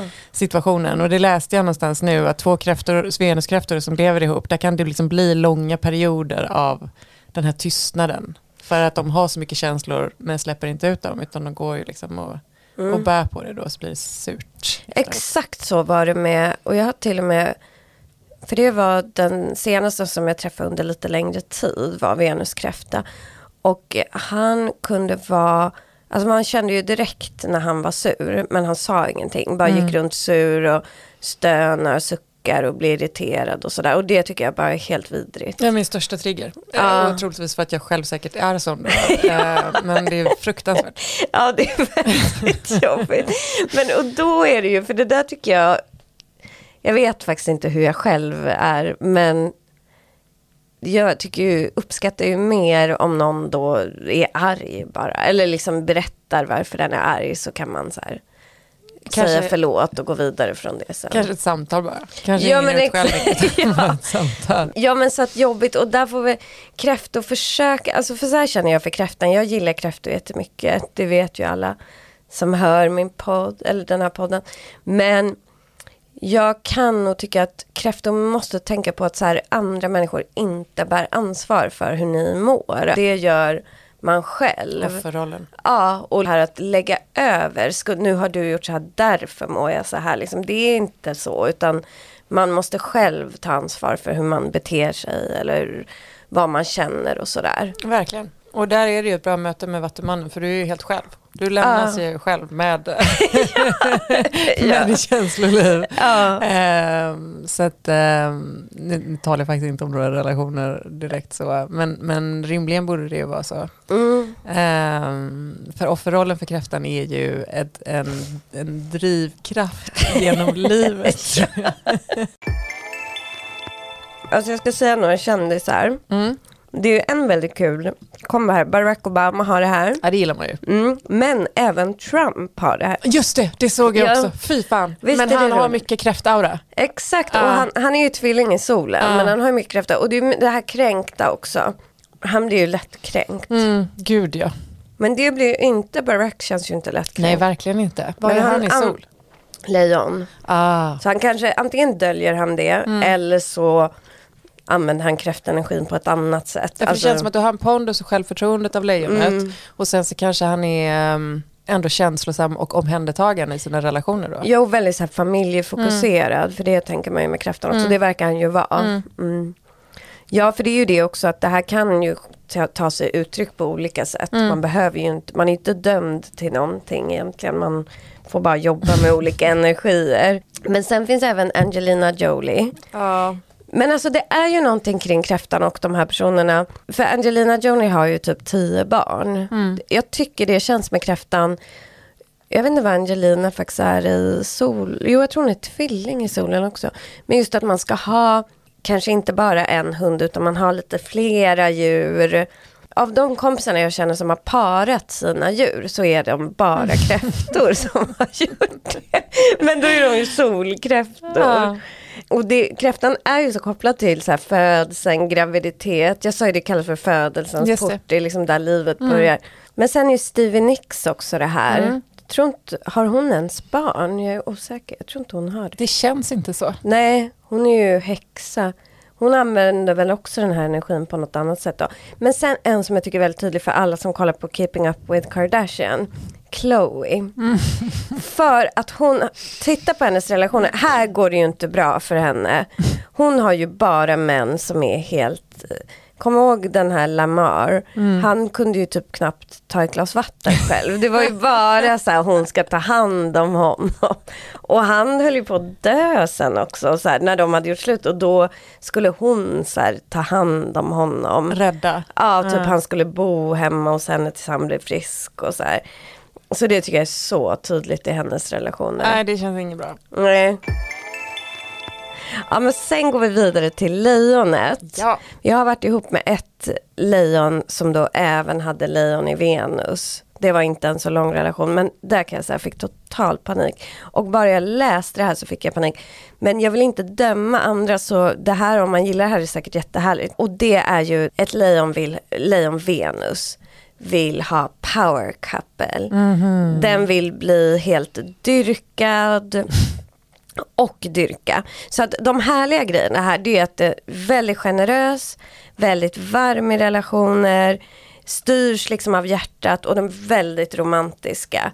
Alltså överösa med gåvor och berätta hela tiden hur vacker någon är och sådär. Eh, men de vill också ha det tillbaka. De är väldigt lojala, det är också väldigt bra. Alltså det är ett eldigt tecken som älskar väldigt mycket men är sjukt lojal. Jag har hört att det är det minst otrogna tecknet. Så att om man är nervös av sig eller svartsjuk så är det ju ett bra tecken att vara med. Och det kan säkert vara en fantastisk relation. Men de vill liksom visa upp sin partner, skryter väldigt mycket om sin partner. Jag tänker verkligen typiskt, ja men de som har på Instagram, så här, vi är så lyckligt par och sådär. Men är det lite så trophy wife situation eller är det mest att de två tillsammans är sån uh, vad, kan vi ha för, vad har vi för exempel på power couple? Men jag, de har jag inget emot, men så här Barack och Michelle till ja, exempel. Nej, de är svåra att kritisera. Ja, de är härliga. Men jag tänker typ så här, eh, vad ska man tänka, ett typiskt lejon power couple. Jag tänker lite så här typ affärsmänniskor som ska vara så här, äh, vi är så lyckliga. jag tänker just apropå Trophy Wife att det, eh, jag lägger in att man vill ha en partner som andra dyrkar också. Mm, men så, så är det nog. Man ska förstå vilket bra, vilken bra person man är som har fått den här personen att bli attraherad av en. Att det är väldigt viktigt att andra också tycker att min partner är fantastisk. Det där känner jag väldigt mycket igen från ett lejon jag varit tillsammans med som inte har lejon i Venus. Men det kan ju ta över lite lejonsolen. Att just så här, alla ska älska dens partner och tycka att dens partner är fantastisk och det är jätteviktigt. Det är också, för lejonet är ju som, ser ju sig som en slags konung eller styrare och då när man blir en del av dens flock, då liksom hela dens flock ska dyrkas. Så det är ju den du visar, den som också skriver typ på Facebook bara mitt barn sa det här smarta. För också de ser sin partner som en reflektion av sig själv och sin identitet. Ja. Så därför måste ju allt vara väldigt bra. Det som är, man ska akta sig för här, det är att den här, alltså om den här personen känner sig rejected mm. och så kan de bli extremt kränkta. För de är ju så stolta. Okej, det låter inte så himla härligt. Nej, men jag tror att vissa tycker att det här låter jättehärligt. Jag vet faktiskt en person som jag inte tror har lejon Venus, men som skulle kunna vara det här. Ska hela tiden lägga upp, vi är en sån lycklig familj. Det är liksom deras identitet. Mm. Alltså också, för det här visar ju också hur vi gillar att ha kul. Och det här är ju ett tecken som älskar att gå på fest, vara på lyxiga hotell, äta dyra middagar och sådär. Så det är ju härligt, det är ju ett lyxtecken. Och lyxnöjen har den ju. Ja, det beror ju på ekonomin om det är härligt. ja. men, jo, men då också generös och omhändertagande. Och dyrkande. Det är klart det är härligt att bli helt dyrkad. Men då måste man ju hela tiden ha, man måste göra det där tillbaks. Det, alltså det lättaste sättet att bli av med en sån här är ju att då ja, men vara lite sådär, ge uppmärksamhet till andra eller sådär. För det klarar inte de av. Släpper de då? Ja, då blir det liksom inte tillräckligt bra för dem. Men jag kan, alltså det, att, att sluta dyrka ett lejon, vilket jag har gjort någon gång, det är ju inte lätt. Alltså det är väl ingen som tycker om när någon slutar och vara kär i men det blir svårigheter för hela dens identitet, identitet liksom ja. crumbles. Och kändisar som har det här, det här tycker jag är så himla kul också. Madonna, mm. hennes barn har ju varit så, det var ju liksom, kommer du ihåg när hon hade när Lourdes inte var så gammal, det var liksom så här, hon kan 18 språk, yeah. spelar piano och hela tiden visa upp. Tom Cruise, Jaha, när han sitter i Oprah, yeah. eller ja det var ja, så det var Oprah. soffa mm. och hoppar och bara jag är kär. Uh. Och, uh. alltså. Nicole Kidman, hon känns ju mer återhållsam. Men hon ja, men, var ju gift med honom. Precis, då var ju de ett riktigt power couple då. Ja, ja det var de ju ja. säkert. Selena Gomez. Ja, inte heller jätteöverraskande eller? Nej. Nej. Mm, då ska vi prata om Venus i Jungfrun. Ja, och det ska jag säga, det är då Venus fall eller fall. Just det, det låter ju inget bra. Men vi får se vad du har Mm. kommit fram till så kan jag lägga in lite varför det är så här sen. Ja, men min dotter, tonåring, är ju lejon i både sol och ascendent har jag för mig. Och hon är ganska återhållsam när det gäller ehm, och lite försiktig när det gäller kärlek kanske. Jag trodde att det var ett arv från mig. Okej. jag är så glad nu när jag förstår att jag har ingenting med mig att göra. Nej. Utan bara med zodiaken. Ja, vad skönt. Eh, ja, jag friskriver mig från det. Men för att om man har Venus placerad i Jungfrun så är man lite praktisk och analytisk när det gäller kärlek och relationer.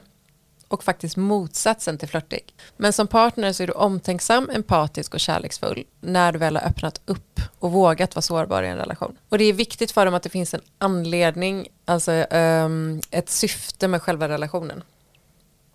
Ehm, rent logiskt. Och de kan, även de kan faktiskt hamna i relationer där de ska rädda sin partner just för att de Mm. behöver ett syfte i relationen. Ehm, men eh, de kan också vara ganska kritiska då för att de hela tiden ser möjlighet till förbättring. Mm. Ehm, men de är inte superkänslosamma vid första intrycket, men de är ju rätt känslosamma på insidan. De vill ha en partner med god hygien, ett driv och en stabil karaktär. Det, det tycker jag låter som en bra svärson också, så det blir väl eh, Ja. perfekt. En, god hygien, en tonårspojke med god hygien, det är ändå det man drömmer om. ja, verkligen. Eh, spontant så har jag ju svårt för det här att man är praktisk och analytisk när det gäller kärlek. Ja, men, och det är precis där det här med fall kommer in, alltså att det här är Venus fall, att här typ drunknar Venus eller vad man ska säga. För att eh, Venus går ju exakt emot det här analytiska, alltså Venus är inte analytisk alls, Venus vill bara njuta och ha det härligt.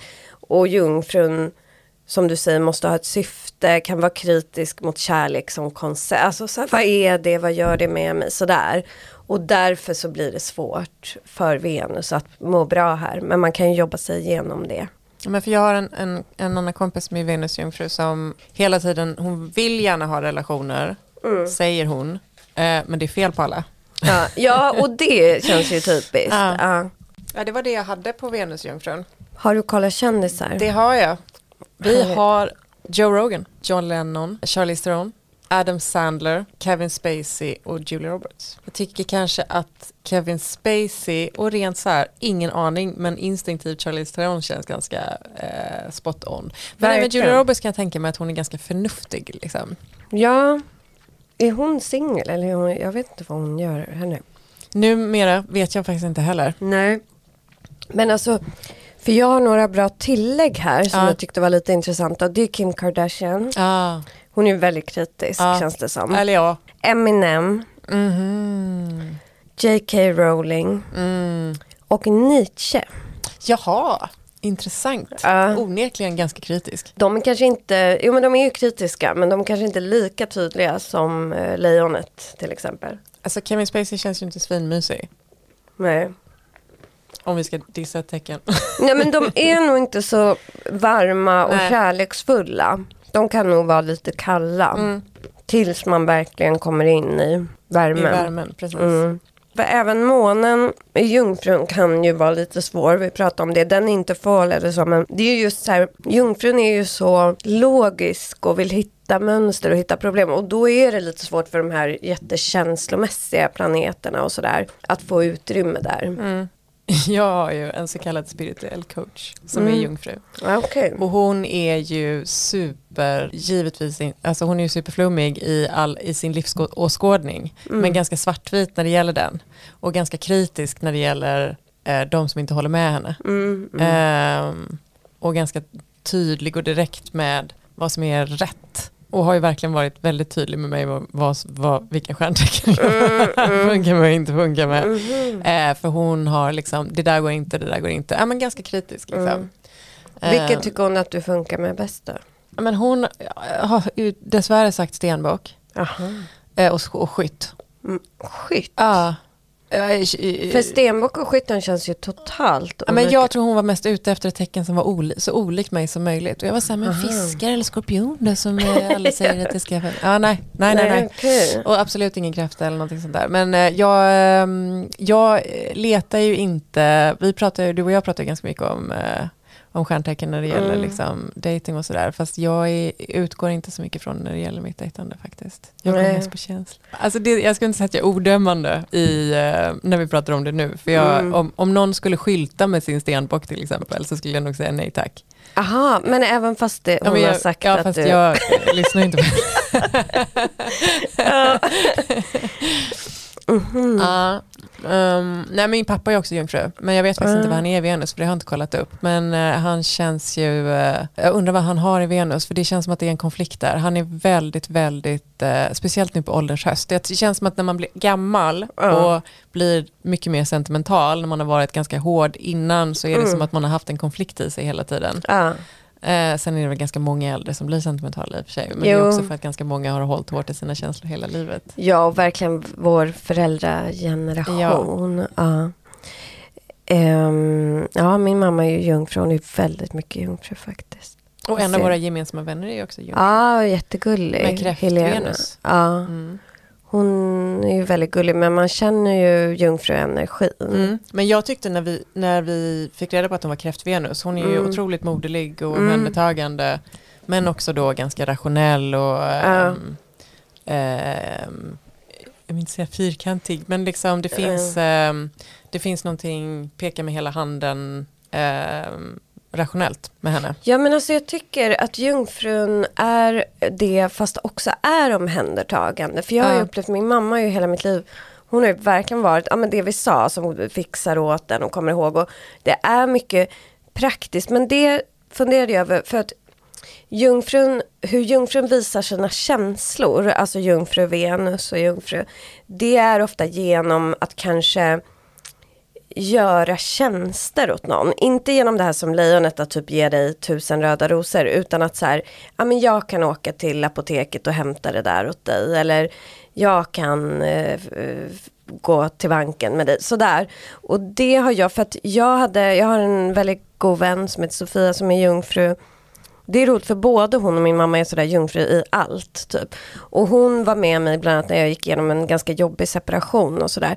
Och hon var verkligen den som så här Alltså hon var där för mig känslomässigt också men hon var väldigt mycket praktisk. Där. Nu fixar vi det här, nu gör vi det här, nu går, sådär. De har liksom det där. Ja men verkligen. Och ja, det är ja. ju väldigt omtänksamt men i vissa tecken kanske inte heller riktigt ser det. Man tror att ah, ja, den åker och hämtar åt mig men det är ju väldigt snällt. Man är ganska eh, praktisk i sin, eh, alltså åt, man vill åtgärda saker eh, men också eh, min pappa till exempel är, han gör precis så, han gör tjänster. Uh han har skjutsat mig överallt mm. i hela livet. Uh, han, han, vill lösa saker. Liksom. Mm. Jag har en annan gammal barndomskompis som när jag gick igenom en annan separation så hon bor i Göteborg så bara hon kom upp hit. Ja, lagade exakt. mat till mig i tre dagar, hämtade och lämnade barnen på dagis. Var liksom, mm. uh, väldigt ja, men tjänsteorienterad men ganska rationell och, och sval ja. i, sin, uh, i sin personlighet. Annars. Ja det är inte de man sitter och så deep-talkar med Nej. men de finns där alltid och är väldigt lojala och väldigt hjälpsamma. Och det där måste man ju, det tycker jag man ska, jungfrun ska ha uppskattning för faktiskt. De är så trofasta på det sättet. Men det var en väldigt rolig meme, vad jungfrun, hur en jungfru agerar när någon börjar gråta och den inte vet vad den ska säga och så är det en gubbe som håller fram va Do you want some toothpaste? ja, alltså jag var och hälsade på min mamma, hon ligger inne på ett korttidsboende mm. nu och så var min pappa med. Apropå realitet så är ju de ja, men 40 år efter skilsmässan fortfarande jättenära vänner liksom. mm, och han mm. hjälper henne supermycket. Men då satt, hon var väldigt känslosam eftersom hon låg på hem och jag är ju alltid väldigt känslosam så det, vi satt och pratade känslor och grät lite om vartannat och varenda gång vi gjorde det, varenda gång vi gjorde det så började han stampa med fötterna mm. och liksom gunga fram och tillbaka lite restlös. Mm. Efter ett tag var min mamma så här, vad, vad gör du? Varför, varför låter du så mycket? Nej det är ingenting, men varenda gång känslor kommer upp så bara ja. ja det är jobbigt för mm. dem. Mm. Mm. Ja. Och sen har vi då vågen. Och det måste jag säga då att det är nästa domiciltecken för Venus. Man kan säga så varje planet styr två tecken i zodiaken. Så att Venus styr alltså oxen och vågen. Mm. Så här är Venus också väldigt hemma. Ja, och Venus vill ju leva i tvåsamhet. Och, alltså Venusvågen. Och trivs eh, inte sådär jättebra singel. De är ganska sällan singlar en längre tid. Jag måste bara säga vad jag har skrivit i mina anteckningar endast. För jag skrev att Ebba mår illa skulle jag säga. Jag har skrivit nej. Venusvågen. ja.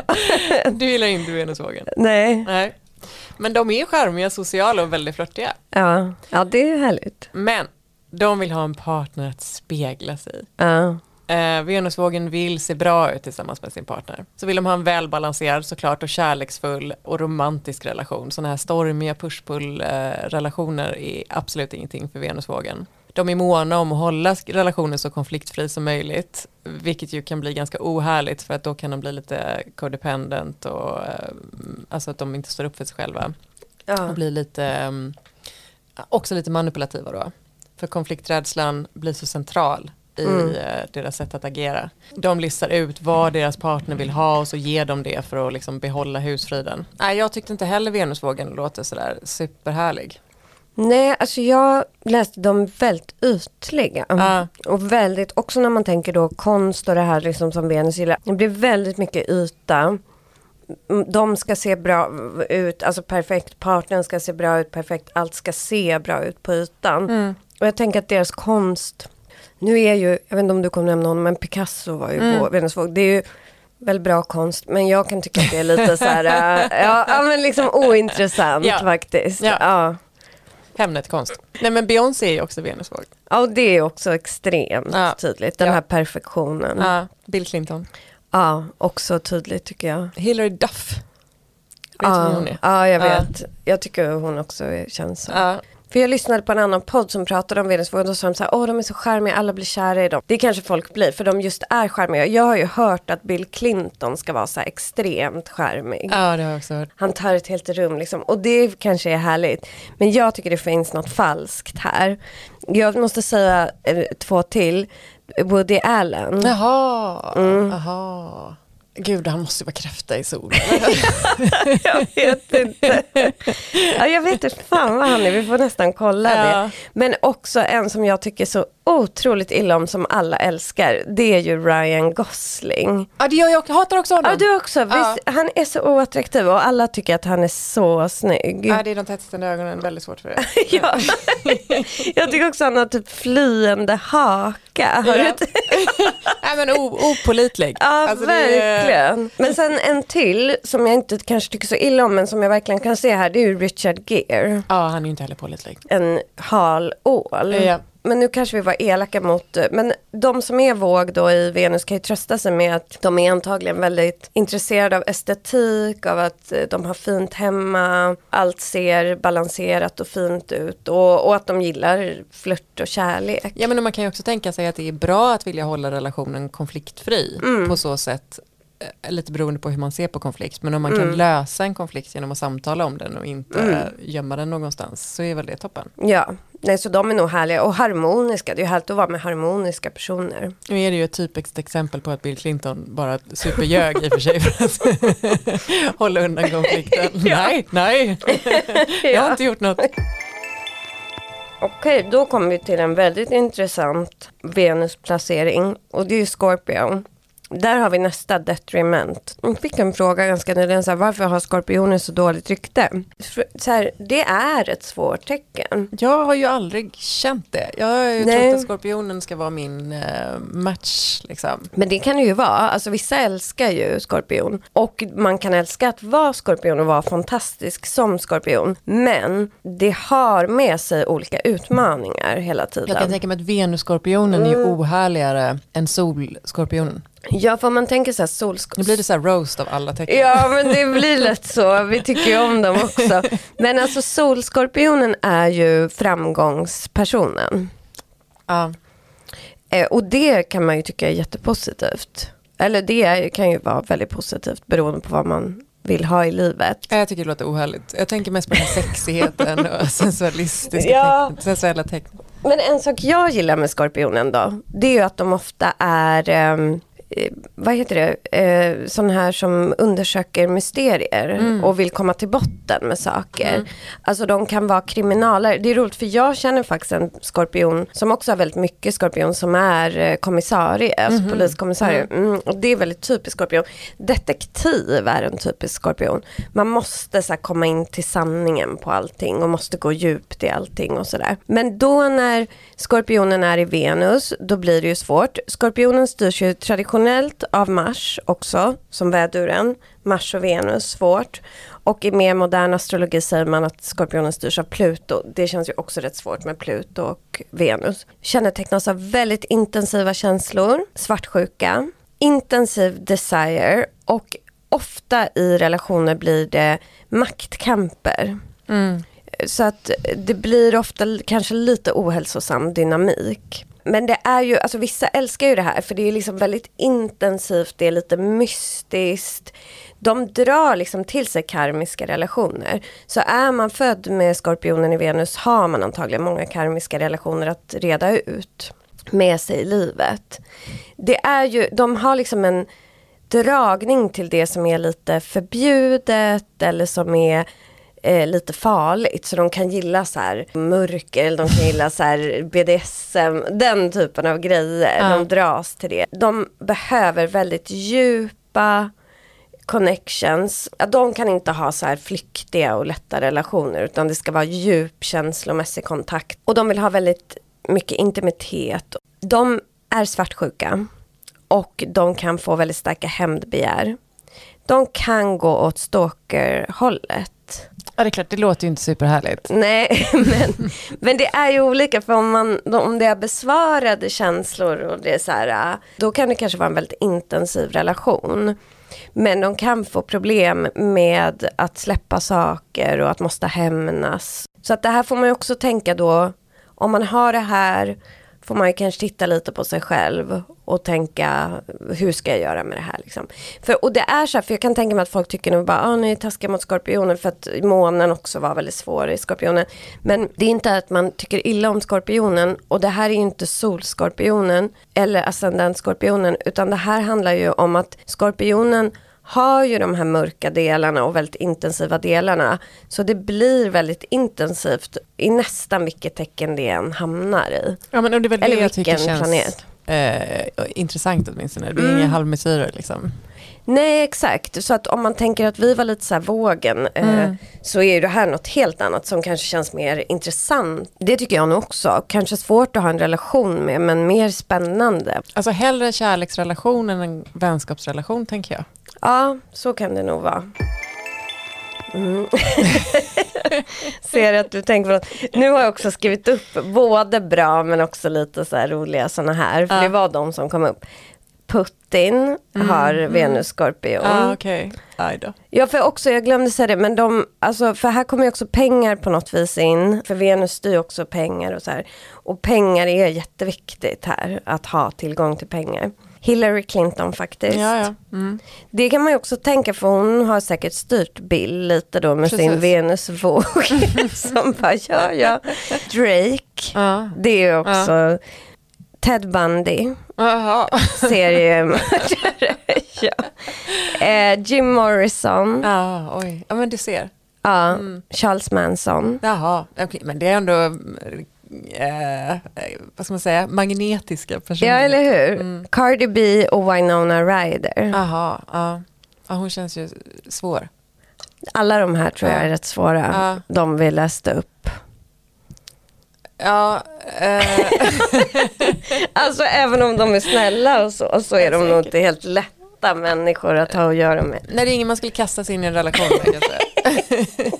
Nej, jag tror inte.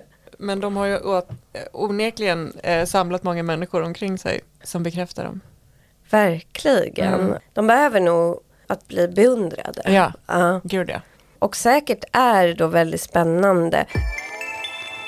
Skytten. Ja, Där är vi lite då som tvillingen. Rastlös, svårt att binda sig, behöver väldigt mycket frihet och ombyte. Här, nu ska jag ut och resa, nu, ska jag göra, nu flyttar vi, nu gör vi. Alltså de behöver liksom ombyte i vardagen. oberäknelig. Ja, och så här vill kanske eh, byta boende ofta, vill, ja, det är inte den som slår sig till ro. Den vill åka på långa resor och sådär. För de gillar ju främmande kulturer. Så det här skulle kunna vara en av de, men man ser såna kvinnor på tv som gifter sig med typ en, vad är det de här, så här någon som bor i en Ja. afrikansk hydda typ. Heter Masai. Nej, jag tänkte på vad tv-programmet heter. det heter Älskar älskar Just inte. det, ja, det. ja men gift sig med en Masai från någon så här, Tanzania. Ah. Typ. För de gillar liksom det främmande och det som känns annorlunda. Ja, det känns, jag har inte ens kollat på det programmet, det känns otroligt ointressant. ja. Jag eh, har kollat på det, jag tycker det är väldigt fars eller sjukt Ja. är det ju. Jag fattar ingenting hur de kan. Jag har en kompis som också är helt fast i det och han Ah. säger att det blir mycket relationssnack men eh, jag tycker mest det låter som att det är det här främmande mötet som är temat och det är så intressant. Ja men skytten skulle kunna göra det här. Skytten är också ett sånt tecken som kanske borde fundera på att ha polygama relationer. Att kunna byta av lite. Det är ju ett eldtecken så det finns mycket energi. Det finns en romantisk, eller jag vet inte om de är så romantiska. Jag har faktiskt varit ihop med en Venusskytt också. Jag vet inte om han var så romantisk men han var ju liksom väldigt eld. Alltså det fanns ju en eld. Det fanns väldigt passion. Och det är ju väldigt viktigt för dem att det är passion hela tiden. Men det är också svårt att hålla liv i en sån relation. Ta en relation som hela tiden är passionerad. Och det Men kanske, kanske är därför... en kickstarter-relation. Exakt, ja. För då blir de ju så här, när det inte är kul längre, då drar de bara. De, de fastnar inte. Men de älskar att flirta. De älskar att gå och dejta och träffa olika människor, ha kul. Ja, de behöver frihet och de behöver ombyte i både kärlek och vänner. De kan verka som att de inte riktigt tar relationer på allvar. Eller de kanske inte gör det heller. Alltså de tycker det är kul att hänga med någon ett tag och sen så drar de vidare. Lite som tvilling, Venus Ja, de är faktiskt Mm. lika varandra. Men att skytten, om tvillingen går igång väldigt mycket på det här mentala utbytet så kanske skytten går igång mer på den sexuella energin, passionen, det här Det eldiga. Om man vill vara ihop med en eh, skytt-Venus eller är en skytt-Venus och vill ha en lång relation, då måste man ha frihet. Alltså man får ha en partner som tycker att det är okej att man reser eller gör saker eller att man då kanske har eh, en öppen relation. Eller att man bara har någon som är lika nyfiken och tycker att det är jättekul att hitta på saker hela tiden och att det händer massa grejer. Så. Mm. Jag tror inte jag skulle inte känna mig trygg med den här. För att alltså, även om jag då är, så här, ska vara liksom fri och sådär, vilket alltså, eller jag behöver utrymme. Men det man måste tänka, det jag tycker är så viktigt att säga med Vattumannen, det är att Vattumannen är lojal när den väl kommer. Det är ett fast tecken, det är inte ett ombytligt tecken. Så att även om den behöver mycket frihet och sådär, då behöver den det under hela relationen. Det är inget som förändras. Och den, Vattuman är inte den som så här hela tiden vill byta partner. De, inte Skytte, sökare på samma sätt eller? Jo, nej. alltså jag tror kanske sökare, men just att det har den fasta energin. För alla fasta tecken är ju lojala. Och det är ju Vattuman, Oxe, Lejon och Skorpion. Mm, precis. Men skytten är rörligt tecken. Både tvillingen och skytten är rörliga. Så de är mycket mer att de byter. Mm. Nej, de, de, låter ju, de är inget för mig. Det låter bra. Men listan smalnar för vad man kan välja. jag vet ännu inte vilken jag skulle välja. Vilken skulle du välja om du bara fick välja en? Jag tror att eh, tyvärr Venus-skorpionen låter ju lockande. Mm. Eh, för min, det är säkert min offermentalitet. Att jag vill Mm. kasta mig in i någonting som känns på rikt, som känns väldigt mycket. Eh, Mm. och som sen kanske då blir lite, lite deppigt då. Venus-jungfrun tyckte jag ändå var Mm. eh, ganska mysig. Venus-oxen tyckte jag om.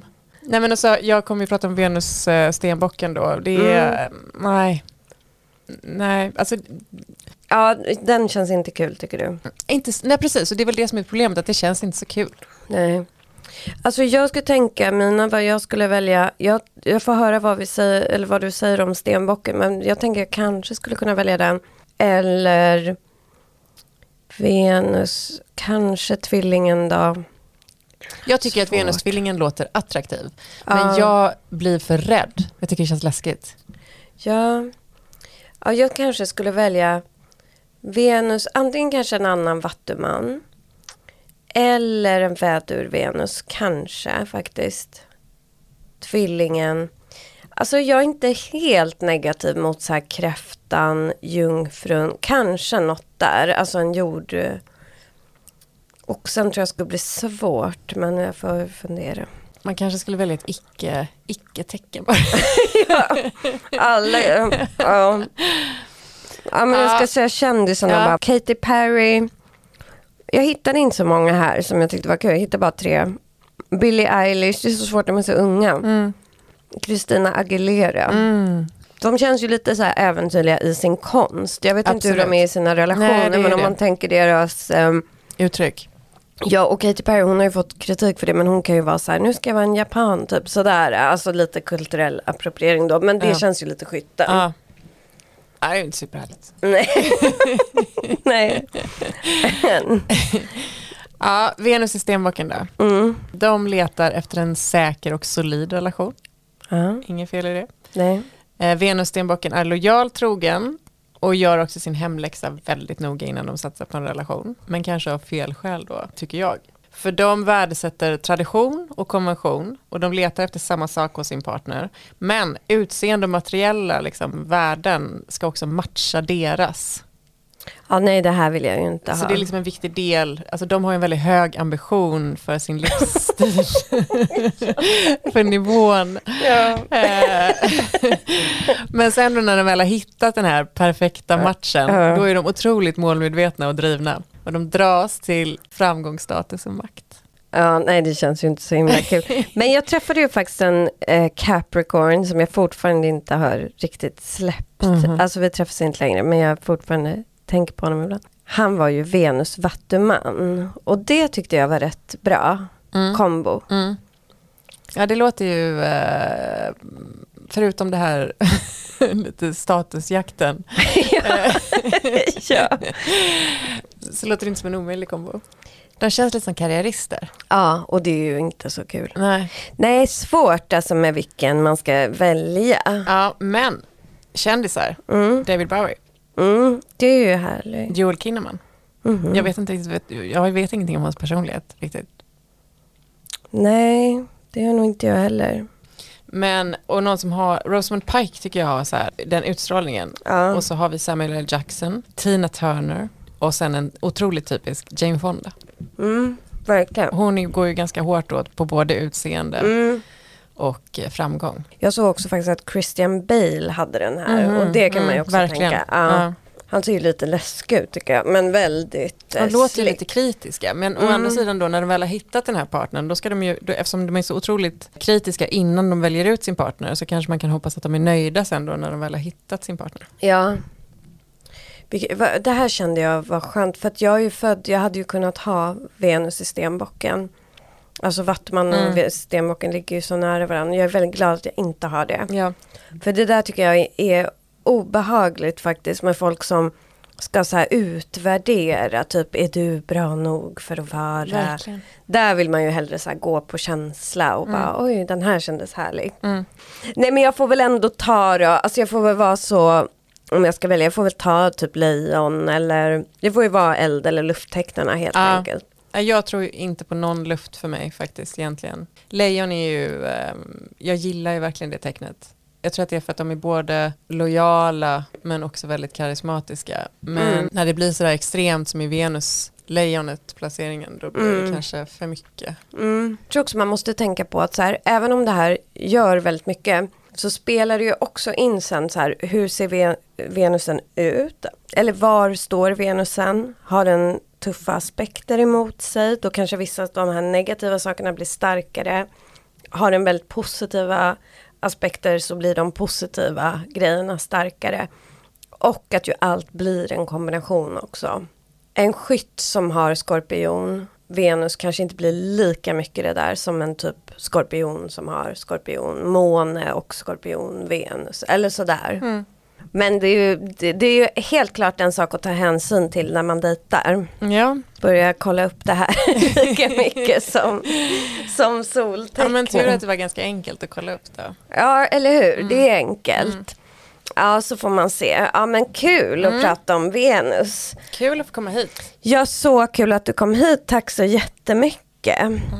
Hej då alla lyssnare. Ni får skriva vad ni tyckte om det vi sa. Förlåt om vi var taskiga mot någon tecken.